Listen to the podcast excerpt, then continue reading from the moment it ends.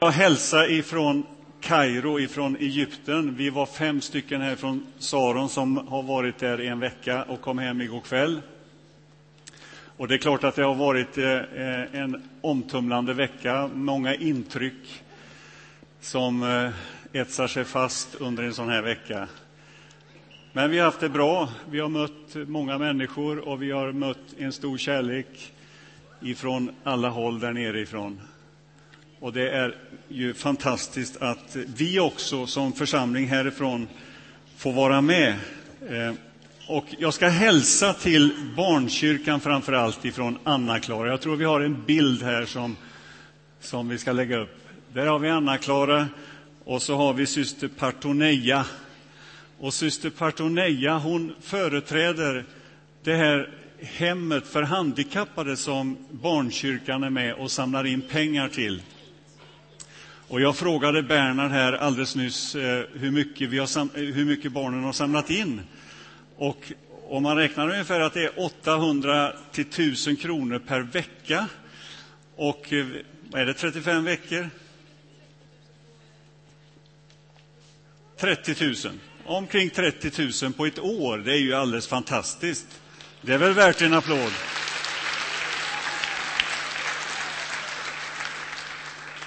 Och eh, vi kommer att ge tillfälle här längre fram att visa både film och berättelser från det här bar, eh, hemmet där man alltså tar emot handikappade barn som annars inte skulle få en chans i samhället där.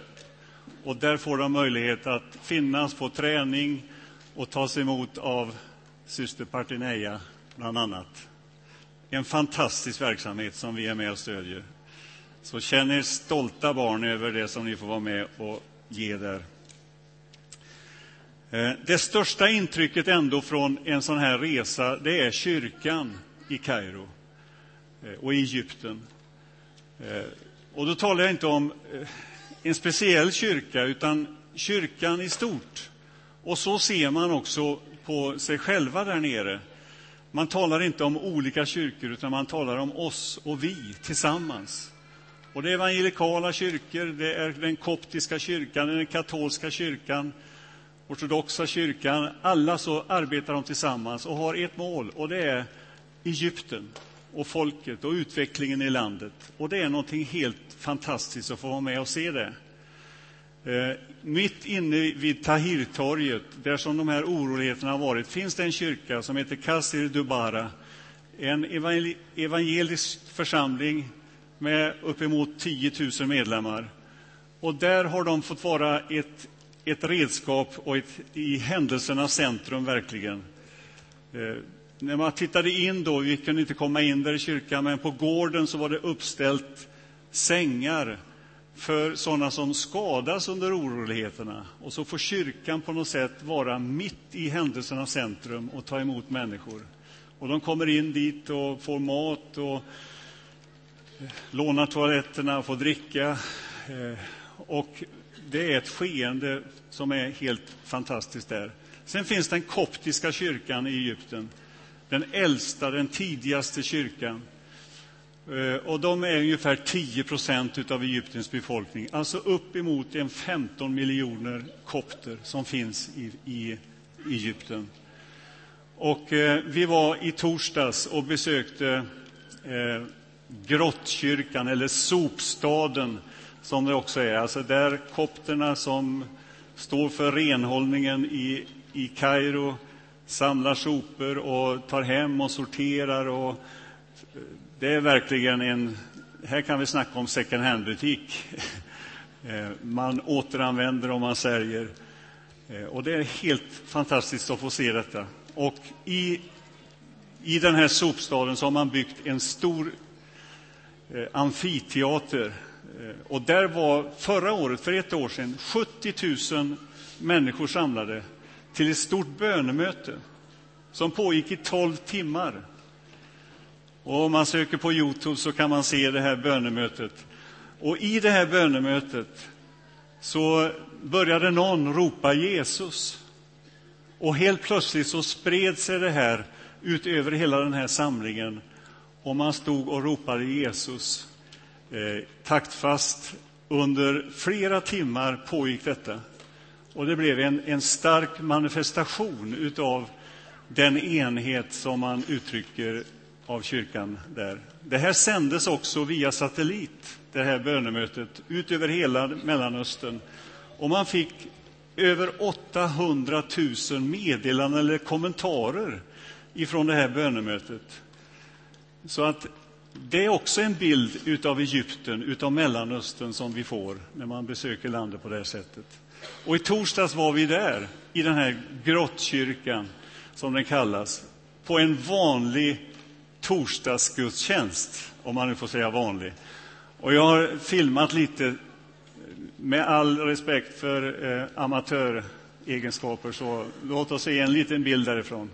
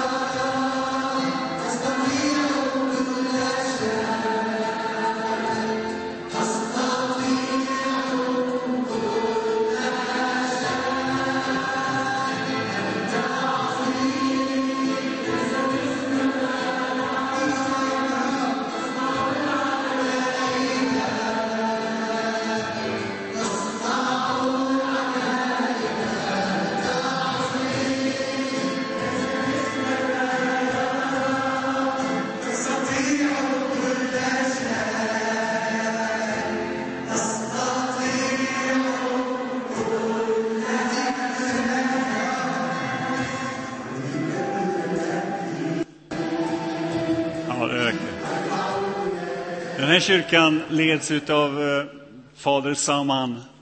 Han är över 70 år, han var med och grundade den här församlingen och som nu har växt eh, och är väldigt många tusentals människor. Vi kan ta ner den bilden också. Här planerar man nu stora bönemöten inför framtiden och vad som ska hända i Egypten. Och Det ska bli spännande att följa med i den utvecklingen. Nu har barnen haft här en musikal som Närmare än du tror, att Gud är oss nära. Och låt oss få läsa tillsammans en text som är föreslagen för den här söndagen. Och den hämtar vi i Matteus evangeliet, det trettonde kapitlet. Och från vers 31.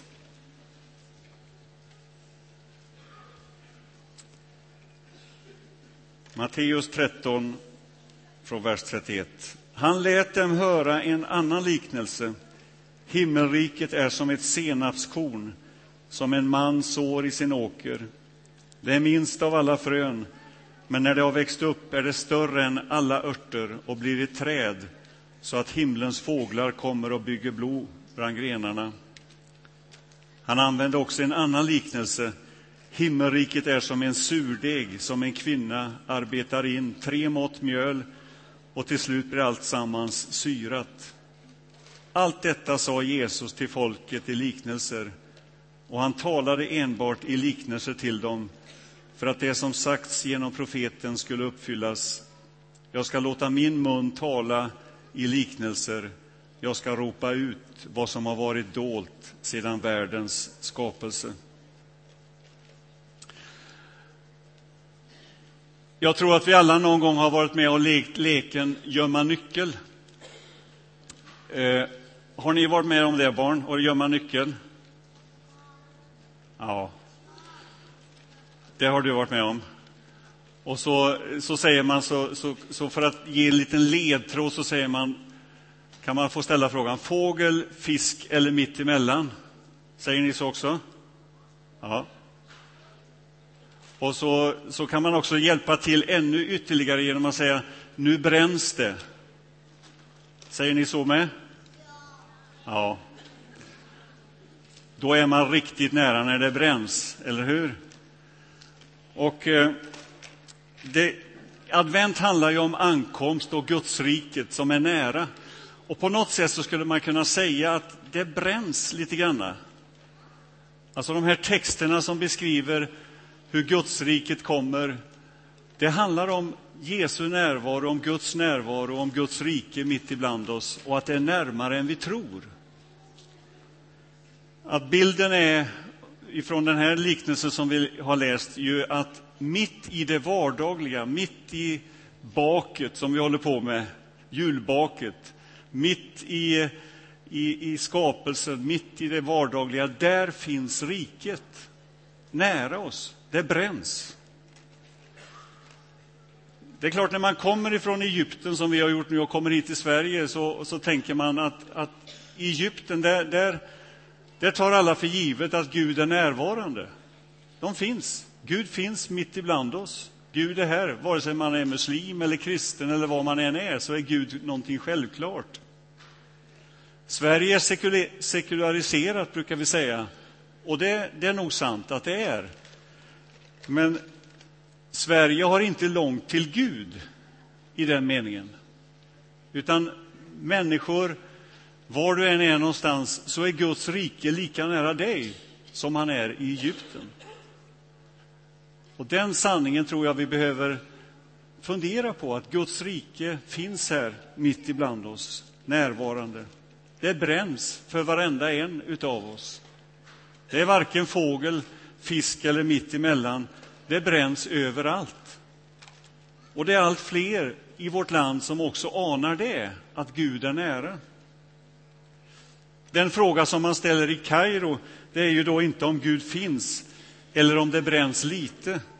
Utan frågan som ställs där, det är ju, finns det någon plats överhuvudtaget där Gud inte skulle finnas? Och det är ju en ledande fråga, därför att man utgår ifrån att Gud finns. Svaret är redan givet. Det bränns. Det är nära. Riket är här. De här liknelserna om senapskornet, om surdegen, beskriver ju en process. Och visst kan Gud manifestera sig på, på ett tydligt sätt. Visst kan han liksom visa sig eh, i änglauppenbarelser, i, i eh, tecken och så vidare. Men det kristna livet beskrivs som en process som vi går igenom.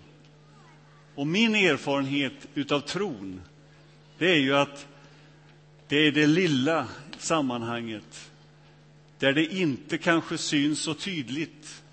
Det är där som Gud har varit som allra närmast.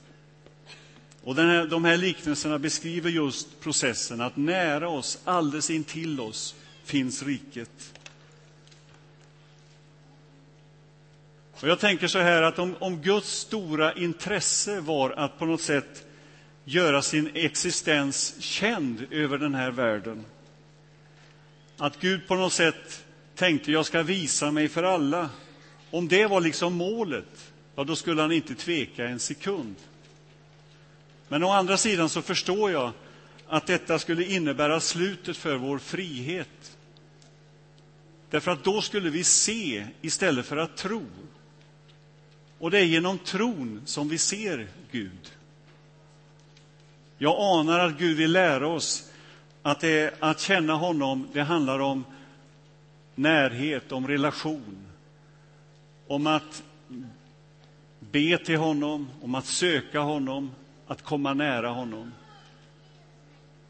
Och det är den vägen som Gud vill lära oss. Därför att han vill inte ödelägga vår frihet. Han vill inte tvinga oss in i någonting, utan han kallar oss, han söker oss. Och så sker den processen där jag får välja, där jag får bryta och bända på tron, där jag ibland känner tvivel, svårigheter och avstånd och inte alls Guds närhet. Men jag fortsätter att be, jag fortsätter att tro, jag fortsätter att söka honom.